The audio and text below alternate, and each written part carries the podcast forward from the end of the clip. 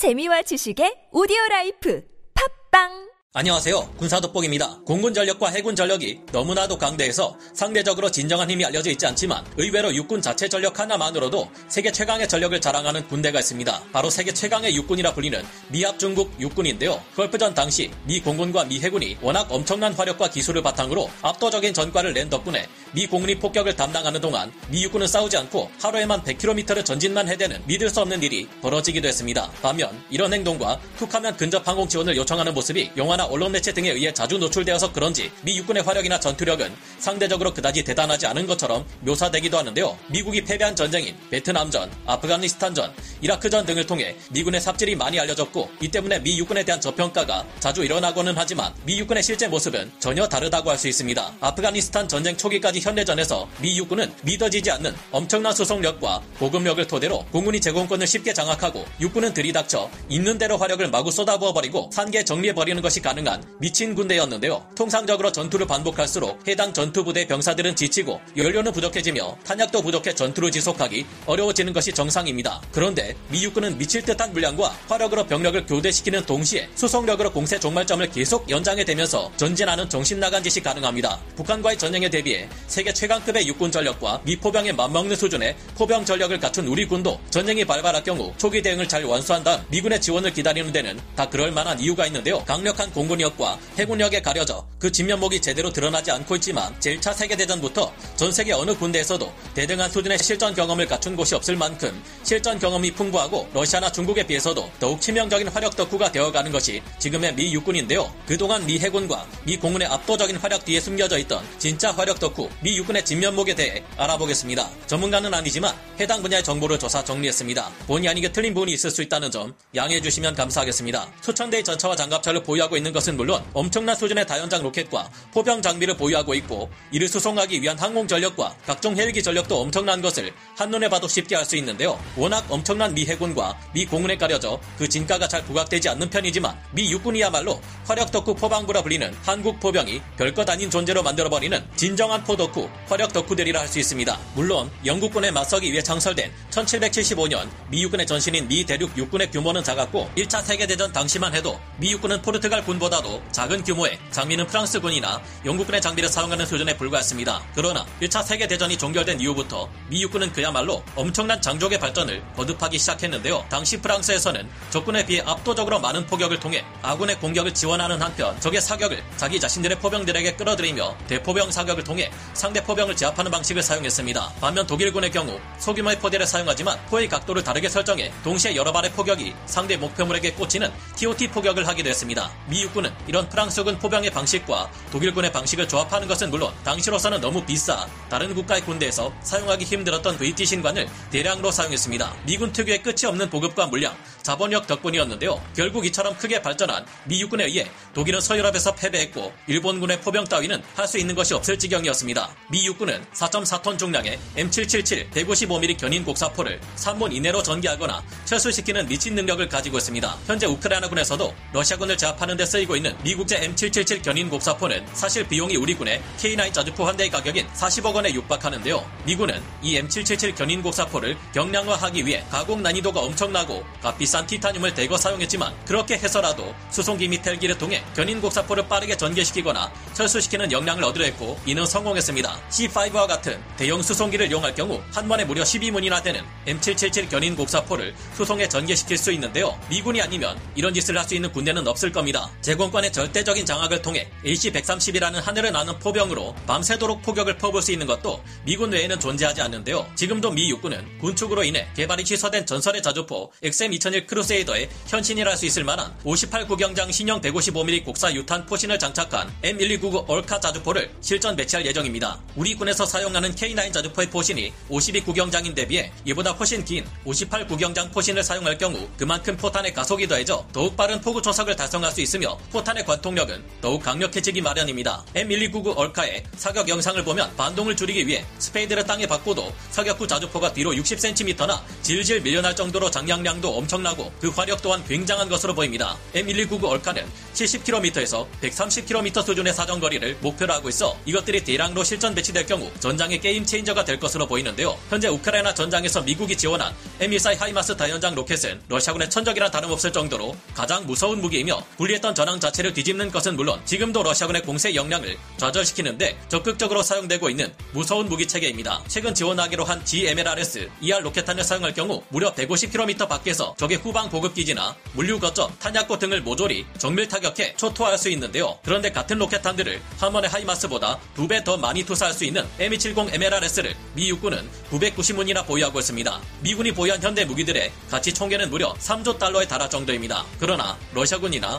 중국군과 크게 비교되는 미군의 차이점은 화력과 성능에만 집착하는 것이 아니라 수송 및 보급 능력에 있어 전 세계 어느 국가도 비교될 수 없을 수준의 발달된 체계와 물량을 지니고 있다는 것입니다. 2차 세계대전 당시 일본군이 풀뿌리와 벌레를 잡아먹고 있을 동안 미군은 스팸이 남아돌아 참호 바닥을 스팸 통조림 캔으로 뒤덮어버렸다는 일화나 아이스크림을 대량 생산하는 대형 선박을 가져와 전쟁 기간 동안 즐겨 먹었다는 일화 M1 에이브람스 전차에서부터 작은 램프에 쓰이는 기름까지 전투기나 전략 폭격기 등의 연료로 쓰이는 JP-8 항공유로 통일해 버렸다는 사실은 이제 유명합니다. 이런 정신나간 수준의 보급 능력과 자본력을 가진 천조국 미국의 보급 능력이 어느 정도인지 알면서도 새삼 혀를 내두르게 만들 정도인데요. 그런데 이런 미 육군이 압도적인 수준의 장비를 운용하면서도 곤경에 빠지는 상황도 있었습니다. 러시아군과 달리 미 육군의 전술이 항공, 해상 지원에 의존하며 자체적인 기동전을 수행하기보다는 화력으로 먼저 적을 초토화시켜 버리고 천천히 신중하게 진격하는 저기동 고화력 체제의 성향을 띠게 된 것도 이 때문입니다. 2차 세계대전 당시 대규모의 기동전을 통해 어느 정도 성과를 낼 수 있었던 미군은 이후 참전한 한국 전쟁에서도 기동전을 통해 한국군과 함께 북진하며 압록강까지 치고 올라갔는데요. 그러나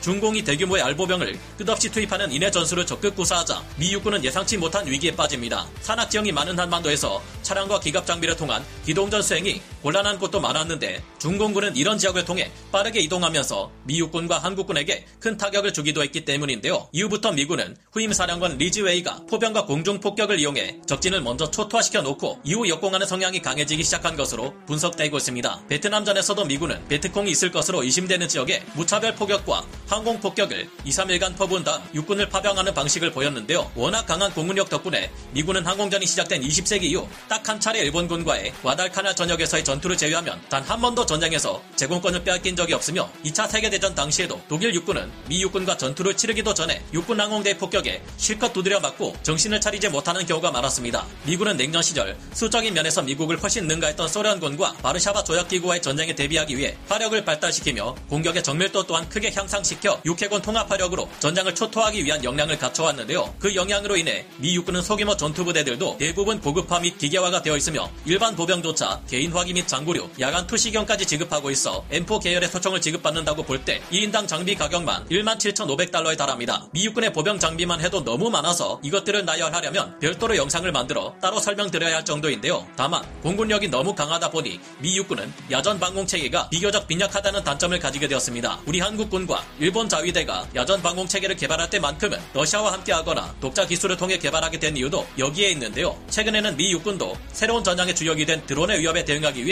점차 야전 방공 체계를 더욱 강화하기 위한 시도를 늘려가고 있습니다. 현재 미 육군은 군사력을 미친 듯이 증강시켜 거대한 적으로 떠오른 중국을 상대하기 위해 비정규전의 수렁에 빠졌던 아프간 전쟁과 이라크 전쟁 시기를 지나 냉전 시기 진행하던 일을 다시 재개하기 시작했는데요. 중국과 신냉전이 대두됨에 따라 비정규전이나 민사작전 등은 특수전 사령부 및 정보 공동체에 할양하고 미 육군은 해병대와 함께 신속 파병, 기동전에 특화된 군대로 변모하고 있습니다. 이를 위해 미군은 다시 네트워크화 및 기계화에 더욱 박차를 가하기 위한 거대한 재정비 작업을 진행 중이라 볼 수 있겠는데요. 미 육군은 과거와 달리 사단에서 군단급 작전을 지향하고 있으며 기갑 여단 전투단을 증설하고 화력 여단을 신설하는 등의 조치로 점점 더 강력하고 무거운 고화력 군대로 발전하고 있는 중입니다. 하지만 무엇보다 미군의 가장 무서운 힘은 끊임없이 문제점을 파악하고 시정 및 개선을 위한 보고서 및 의견을 존중해 실제로 개선을 끊임없이 반복한다는 점인데요. 실전을 통해 소부대 전술에서부터 국가 전략에 이르기까지 문제점들을 지적하는 수많은 각종 보고서가 쏟아져 나오는데 미군은 이런 보고서를 해당 군내 에서만이 아니라 국방 관련 단체 및 위원회, 연구소와 공유하며 치열한 토론을 거쳐 결국 해결책을 만들어내고야 맙니다. 우리나라 역사학자이자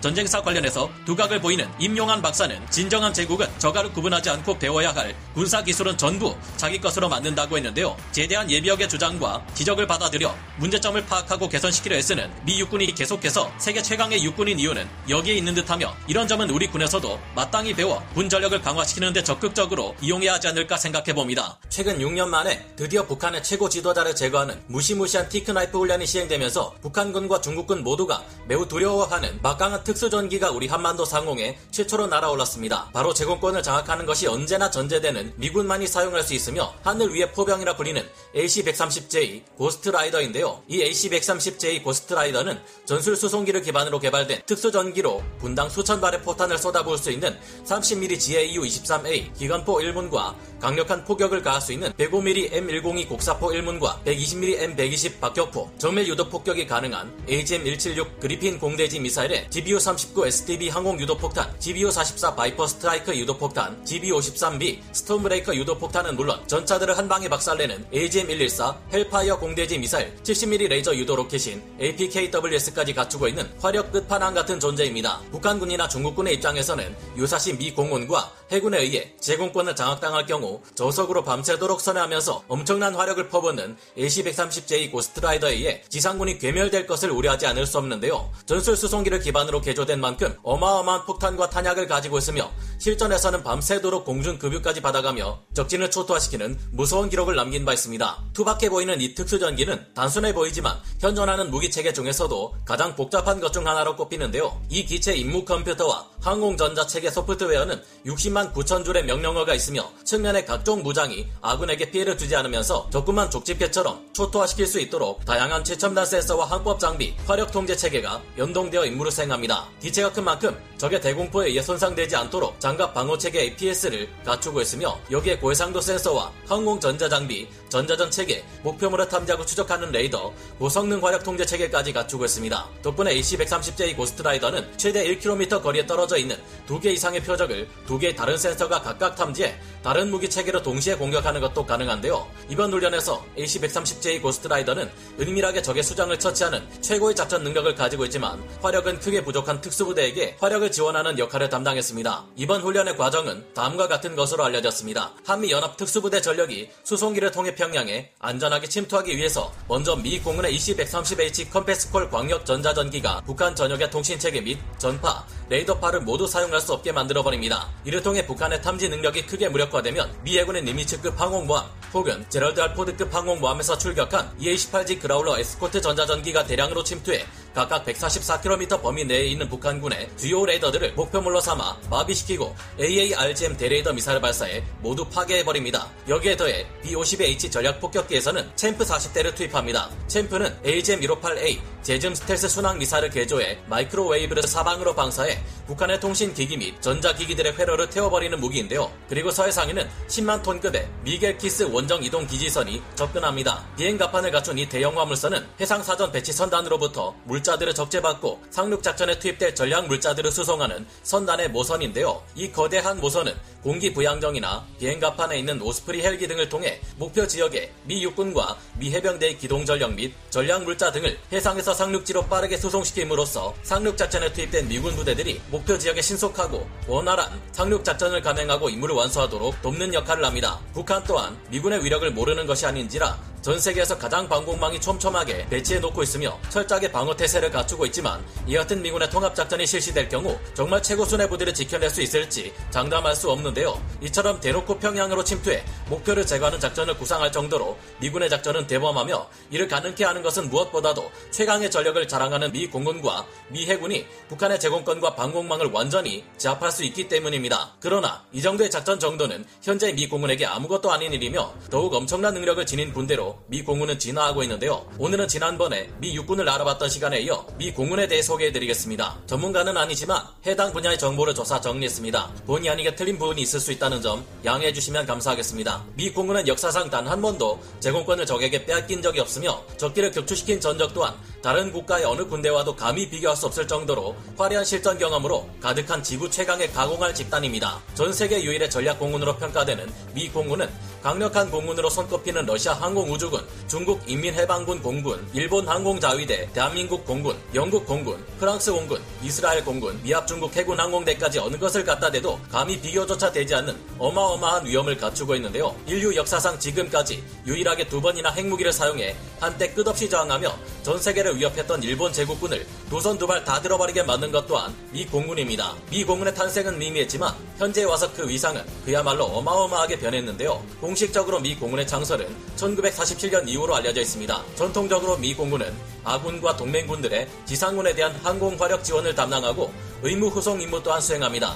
그와 동시에 핵 억지 작전과 특수 작전을 담당하고 있는데요. 하지만 무엇보다 미 공군의 가장 중요한 역할은 제공권 장악입니다. 특히 미국이 참여한 여러 전쟁 중에서도 한국 전쟁, 베트남 전쟁, 걸프전, 코소보 전쟁, 미국 아프가니스탄 전쟁, 이라크 전쟁, 시리아 내전 등에서 미 공군은 대부분 제공권을 확보한 상태에서 공군 전술기들이 펼치는 작전은 그 어떤 작전보다 더욱 효과적이라는 것을 직접 보여주었는데요. 한국 전쟁을 통해서 미국은 제트 전투기의 개발을 시작했고 베트남 전쟁과 걸프전, 코소보 전쟁, 아프가니스탄 전쟁, 이라크 전쟁, 시리아 내전 등을 통해서는 항공기를 통해 지상의 폭격을 수행하는 것이 얼마나 큰 힘을 발휘할 수 있는지 보여주었는데요. 베트남 전쟁을 통해 미 공군의 활약을 지켜본 미 육군은 항공 작전이 얼마나 전투에서 큰 위력을 발휘할 수 있는지 크게 절감하고 유수송 헬기뿐만 아니라 공격 헬기를 개발해 자체 항공작전 개념을 수립하게 되기도 했습니다. 만약 지구인들보다 훨씬 진일보한 문명 체계와 차원이 다른 군사력을 갖춘 외계 세력이 지구를 침공할 경우 이에 맞서 싸울 수 있을 만한 유일한 군대가 미 공군인데요. 전 세계 모든 군대 중 가장 규모가 크면서 기술적으로도 가장 진보했으며 인류 역사상 최강의 공군 전력을 보유한 것은 물론 전 세계 모든 군대 중 유일하게 최첨단 미래화가 이뤄진 것이 미합 중국 공군입니다. 이를 단적으로 보여주는 예가 세계 최강의 전술기이자 5세대 스텔스 전투기인 F-22A가 실전 배치된 게 2005년 12월 15일로 지금으로부터 18년 전의 일이라는 것입니다. 이에 비해 아직도 미국의 적국으로 인식되는 러시아와 이란, 중국 등은 5세대 스텔스 전투기를 완성하지 못한 것으로 파악되고 있는데요. 현재 진행 중인 우크라이나 러시아 전쟁에서 소위 57 펠로는 아직도 러시아 영공을 넘어 우크라이나 방공망으로 전혀 침투하지 못하고 있고 중국의 J-20은 상당히 뛰어난 저피탐성을 지닌 것으로 평가되기는 하지만 상대편의 레이더에 새나 벌 크기로 인식되는 완전한 5세대 스텔스 전투기 수준에는 도달하지 못한 것으로 추정되고 있는 상황입니다. F-22A 랩터는 이미 오래전에 완벽한 스텔스 성능을 갖추고 태어났으며 미국의 적성국인 러시아, 중국, 이란 등은 F-22 전투기 기술의 편린이나마 탈취해보기 위해 십수년 동안이나 각종 공작 활동을 벌여오고 있는 상황입니다. F-22A 랩터는 미 공군에서 183기를 운용 중이며 올해 안에 중국 공군이 자칭 자국의 5세대 스텔스 전투기인 J-20을 이보다 더 많이 갖추게 될 것이 예상되지만 J-20이 진짜 스텔스기가 맞는지에 대해서는 아직도 의문점이 상당히 많은 상황입니다. 이후 미 공군은 공군, 해군, 해병대의 전투기를 모두 하나의 전투기 플랫폼으로 통합해 개발하는 JSF 사업을 통해 차세대 스텔스 전투기인 F-35를 개발해 대량 배치했는데요. F-35는 한때 미 공군의 실패로 여겨지기도 했지만 수십 년간 천문학적인 예산과 노력을 들여 결국에는 안정화시켜가는 단계에 놓여 있습니다. 특히 적응형 사이클 엔진과 새로운 AESA 레이더인 AN/APG-85가 탑재되는 F-35 블록 4가 전력화될 경우 현재 중국의 J-20이나 러시아의 수-57과는 크나큰 격차를 보여주는 성능을 갖추고 공중전을 수행할 경우 매우 유리한 상황에서 적기를 제압할 수 있을 것으로 보이는데요. 미 공군은 누구보다 오래 스텔스 폭격기와 스텔스 전투기를 운용해오며 역으로 이를 잡아내고 격추시킬 수 있는 카운터 스텔스 기술에 대해서도 가장 앞선 지식과 경험을 갖추고 있을 것으로 군사 전문가들은 여러 정황을 근거로 유력하게 추정하고 있습니다. 최근 CSIS의 워게임에서 미 공군 전술기들 중 스텔스 전투기가 아닌 것들은 거의 살아남기 어려웠다는 결과가 나온 바 있지만 중국 공군의 경우 보유한 수많은 전투기들이 거의 괴멸 수준에 이른다는 결과가 나왔는데 여기에는 양국 간의 스텔스 전투기 전력 차이가 큰 영향을 끼쳤을 것으로 예상되고 있는데요. 엄연히 F-22A 또한 완벽한 스텔스 기체가 아니지만 미 공군은 호위기들의 도움 없이 독자적으로 적성국들의 방공망을 뚫고 들어가 폭격을 수행하고 빠져나올 수 있도록 카운터 스텔스 레이더로 많이 쓰이는 VHF 밴드 레이더 및 UHF 밴드 레이더로도 탐지할 수 없는 B2 스텔스 폭격기를 개발해 운용 중입니다. 게다가 이제는 이보다 기술적으로 더욱 진보한 B-21 레이더 스텔스 폭격기를 B2 스피릿보다 훨씬 저렴한 가격에 훨씬 더 많은 수로 양산해 낼 계획인데요. 여기에 더해 미국을 제외한 어떤 국가에서도 제대로 된 개념조차 존재하지 않는 6세대 전투기 NGAD 프로그램의 일환으로 공군용 기체인 PCA를 개발 중입니다. 미 공군 획득처장 윌 로퍼의 언급에 따르면 이 PCA는 2020년 9월 이미 full-scale prototype이 첫 비행을 했으며 이어서 2022년 6월에는 공군 NGAD가 기술 실증 단계를 넘어 실제 임무 장비를 탑재한 시제기를 제작하는 체계 개발 EMD 단계에 돌입했다는 소식이 보도되었습니다. 2016년 미 공군 과학자문단이 6세대 전투기에 대한 연구 결과에 주문한 바에 따르면 PCA는 매우 위험한 방공 네트워크가 쫙 깔려있을 중국이나 러시아 영토에 깊숙이 침투하기 위해 항속거리가 길어야 하며 기동성과 폭장량, 스텔스 성능 등 모든 면에서 F-22A의 능력을 가뿐히 넘어서야 할 것이라는데요. 이를 위해 고성능 전 측면 스텔스 성능과 360도 전방향 다채널 레이더, F-35의 센서 fusion을 넘어서는 센서 통합 항전 장비와 레이저 무기, 인공지능형 전자체계 등을 갖출 것이라고 합니다. 미 의회 예산국에 의하면 이 기체는 대당 3억 달러가 될 것이며 2028년 도입 승인, 2030년 첫 조달분의 전력화를 목표로 하고 있다는데요. 그러나 미 공군이 중국군이나 러시아군에 비해 확실한 압도적 우위를 가진 분야는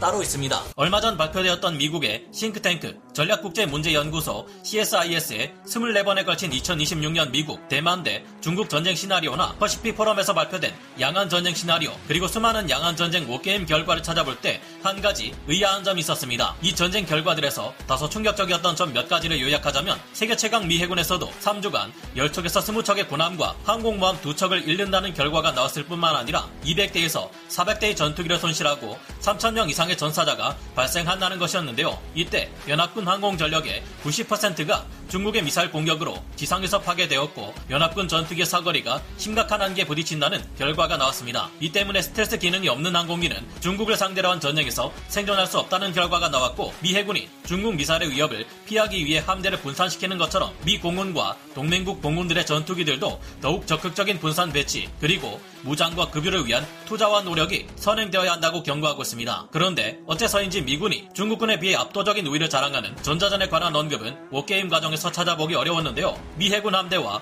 공군의 전자전기들은 중국의 대함 탄도미사일을 요격하기 위한 SM-3 함대공 미사일과 전자 jamming 및 기만 기술 등을 이미 오랫동안 운영해 왔지만 그동안 분석가들은 이 같은 형태의 노력과 비용 대비 효율성에 대해 확신하지 못하고 있는 경우가 많은 것으로 드러나고 있습니다. 하지만 지난 2022년 미국의 네시 펠로시 하원 의장 이 대만을 방문했을 때 미군의 전자전 능력에 중국군은 모든 감시 장비들과 전자전 장비들이 마비되는 굴욕을 겪었다는 기사도 있었고 미국은 안 그래도 중국에 비해 압도적인 전자전 능력을 더욱 향상시키기 위한 대범한 시도들을 이어가고 있는데요. 오늘은 미군의 전력에 대해 소개해왔던 지난 시간에 이어 미군이 가진 가장 강력한 힘, 전자전 전력에 관해 알아보겠습니다. 전문가는 아니지만 해당 분야의 정보를 조사 정리했습니다. 본의 아니게 틀린 부분이 있을 수 있다는 점 양해해 주시면 감사하겠습니다. 남중국해 상공에 인근의 미 공군 기지에서 출격한 EC-130H Compass Call 원격 전자전기와 미 해군 항공모함에서 출격한 EA-18G Growler 에스코트 전자전기 편대가 모습을 드러냅니다. EC-130H Compass Call 전자전기가 월등한 출력의 전파방해 장비를 통해 250km 이상 반경의 중국 해안의 레이더 시설과 각종 방공망들에 강력한 전자전 jamming 공격을 가해 무력화시켜 버리는데요. 그리고 이를 보완하기 위해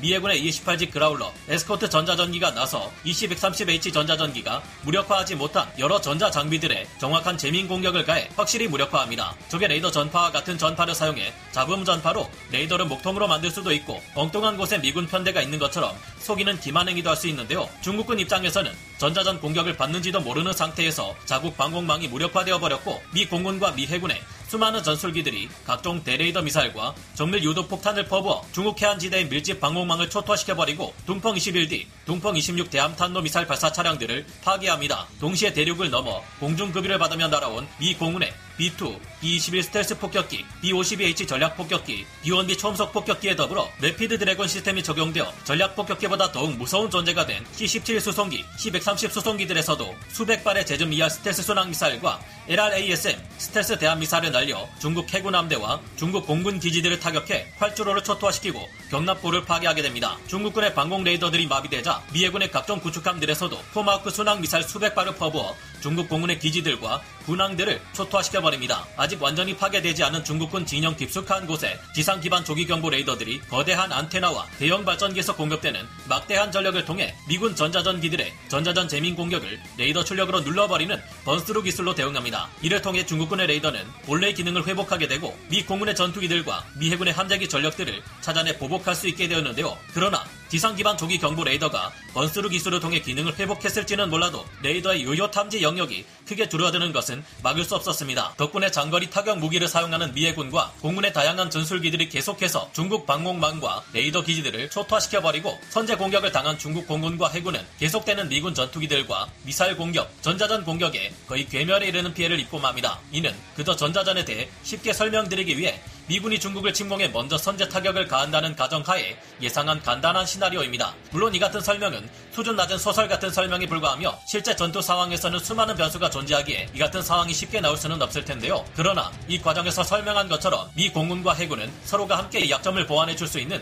EC-130H Compass Call 원격 전자전기와 EA-18G Growler 에스코트 전자전기를 함께 운용한다는 점은 사실입니다. 미 공군의 EC-130H 원격 전자전기는 광범위한 영역의 적 감시 장비들을 무력화할 수 있지만 막강한 출력의 전파방해 jamming 공격을 가한다 해도 거리가 멀어짐에 따라 그 효과가 기하급수적으로 줄어들게 되며 지형의 높낮이에 따라 jamming 공격을 가할 수 없는 음영 지역이 생겨납니다. 그렇다고 이 거대하고 둔중한 2230H 컴파스콜 전자전기가 초음속 전투기들로 이뤄진 strike package와 함께 위험한 적 영공으로 침투할 수도 없는 노릇인데요. RCS 수치도 크고 속도도 느린 이 전자전기가 중국의 방공망 가까이 접근하는 것은 위험합니다. 하지만 2230H가 재밍할 수 없는 영역에는 미해군 항공모함의 EA-18G Growler 함재 전자전기가 대신 jamming 공격을 가합니다. EA-18G Growler의 전자전 장비는 출력이 2230H 컴파스콜 전자전기보다 크게 떨어집니다. 전파를 방사하는 출력은 반드시 안테나의 크기와 투입되는 전력에 비례해 커지기 마련인데 상대적으로 작은 기체인 EA-18G 그라울러가 2230H 컴파스콜보다 재밍 장비의 출력이 떨어지는 것은 어쩔 수 없기 때문인데요. 대신 전술기 편대와 함께하며 정확한 목표물에 대한 jamming 공격을 가할 수 있습니다. 게다가 2230H 컴파스콜의 광역 전자전 jamming 공격 덕분에 EA18G Growler의 jamming 공격 또한 더욱 강력해지는 효과를 발휘할 수 있는데요. 강력한 출력의 에어컨이 주변 온도를 떨어뜨려도 구석구석 모두에 차가운 바람을 보내줄 수 없지만 출력이 떨어져도 좁은 곳까지 바람을 보내줄 수 있는 선풍기를 함께 사용한다면 전기세가 너무 많이 나오지 않으면서 집안 모두가 시원한 여름을 보낼 수 있게 됩니다. 마치 그것처럼 2230H가 강력한 광역 재밍을 걸고 미처 jamming 공격이 닿지 않는 곳은 EA18G Growler가 집요하게 파고들어 송곳처럼 정확히 jamming 공격을 가해 무력화하는 것이 미국의 방공망 제압 방식인데요. EA18G Growler 전자전기의 경우 광역 jamming 공격과 에스코트 jamming 공격 둘 모두 수행하는 것이 가능합니다. EA18G Growler가 광역 jamming 임무를 담당할 경우 2230H 컴파스 콜이나 EC37B 같은 비즈니스 제트기 기반의 대형 전자전기들에 비해서는 훨씬 출력이 떨어지겠지만 함재 전자전기로 운용되기에 대형 전자전기들의 광역 jamming 지원을 받을 수 없을 경우에도 대응이 필요하기 때문인데요. 그러나 중국의 군사력이 갈수록 고도화되면서 한 가지 우려되는 것이 있습니다. 크고 둔중한 데다 적의 레이더에 매우 크게 포착되는 EC130H 같은 광역 전자전기들은 중국군이 개발한 PL-15 장거리 공대공 미사일에 가장 먼저 공격받아 무력화될 수 있다는 것일 텐데요. 중국 공군의 PL-15 중거리 공대공 미사일은 사정거리가 150에서 200km에 달하며 속도가 마하 4에 달하는 것으로 추정됩니다. 이들은 미 공군의 공중급유기나 수송기, 조기 경보기, 대형 전자전기 등을 공격하기 위해 개발되었을 가능성이 큽니다. 이 미사일은 중국 공군의 J-10C, J-16, J-20, J-11B 등 다양한 전투기에서 발사할 수 있는데요. 그러나 중국의 PL-15 중거리 공대공 미사일은 목표물을 정확히 명중시키기 위한 seeker의 성능이 떨어지는 편인 것으로 파악되며 능동 레이더 유도 방식이기에 미사일이 가진 자체 레이더가 목표물을 포착할 10에서 20km 거리 이내로 접근할 때까지는 이를 발사한 전투기들이 자체 레이더로 유도해 주어야 합니다. 하지만 이 정도 거리까지 PL-15 미사일이 접근하기 이전에 광역 jamming할 수 있는 범위가 250km에 달하는 2230H 컴파스콜 전자전기는 중국 전투기들의 레이더를 먹통으로 만들어 PL-15 미사일을 엉뚱한 곳으로 날아가도록 마비시키는 것이 가능할 것이고 2230H 컴파스콜을 호위하는 EA18G Growler 전자전기나 다른 전투기들의 전자전 교란 시스템으로도 데이터만 확보하고 있다면 PL-15 미사일을 교란해 무용지물로 만드는 것이 가능할 텐데요. 중국의 미사일 seeker 기술은 정확도가 서방제 미사일에 비해 크게 떨어지는 러시아제에 의존하고 있는 면이 큽니다. 안 그래도 정밀 유도 기술에 정평이 나 있고 연간 수십 발씩 발사 시험을 통해 seeker를 개량하는 미국에 비해 중국의 미사일 seeker 기술은 아무래도 아직은 떨어진다고 봐야 할 텐데요. 물론 중국 공군도 나름대로 노력을 계속하며 항공전 개념을 발달시키고 그에 맞는 자체 소프트웨어 체계를 강화하는 등 미군과의 격차를 줄일 수 있겠지만 미 공군과 해군은 계속해서 전자전 능력을 더욱 고도화시키고 있습니다. 지난해인 2022년 미국의 스타트업 기업인 ColdQuanta사는 매우 혁신적인 전자전 체계 강화 방안을 발표했는데요. 이 업체는 미국 콜로라도에서 원자 qubit를 기반으로 하는 양자 컴퓨팅 양자 항법, 양자 sensing 기술을 연구하고 있습니다. 이 ColdQuanta사가 당시 공개한 양자 기술 발표 자료에 따르면 F-35 스텔스 전투기에 전자전 체계 적용할 수 있는 배열형 양자 수신기 기술을 연구 중이라고 하는데요. 이 같은 배열형 양자 수신기를 사용하면 기존의 전자전 체계에 비해 감도와 대역 폭을 크게 향상시켜 준다고 합니다. 현재 미 해군과 공군은 안 그래도 세계 최고 수준을 자랑하는 전자전의 우위를 더욱 높이기 위해 다양한 신기술과 새로운 차세대 전자전 체계를 개발 중에 있는데요. 다음에 기회가 된다면 미군이 획득하기 위해 개발 중인 다양한 차세대 전자전 장비들과 이를 활용할 때 엄청난 위력을 소개해드릴까 합니다. 오늘 군사 돋보기 여기서 마치고요. 다음 시간에 다시 돌아오겠습니다. 감사합니다. 영상을 재밌게 보셨다면 구독, 좋아요, 알림 설정 부탁드리겠습니다.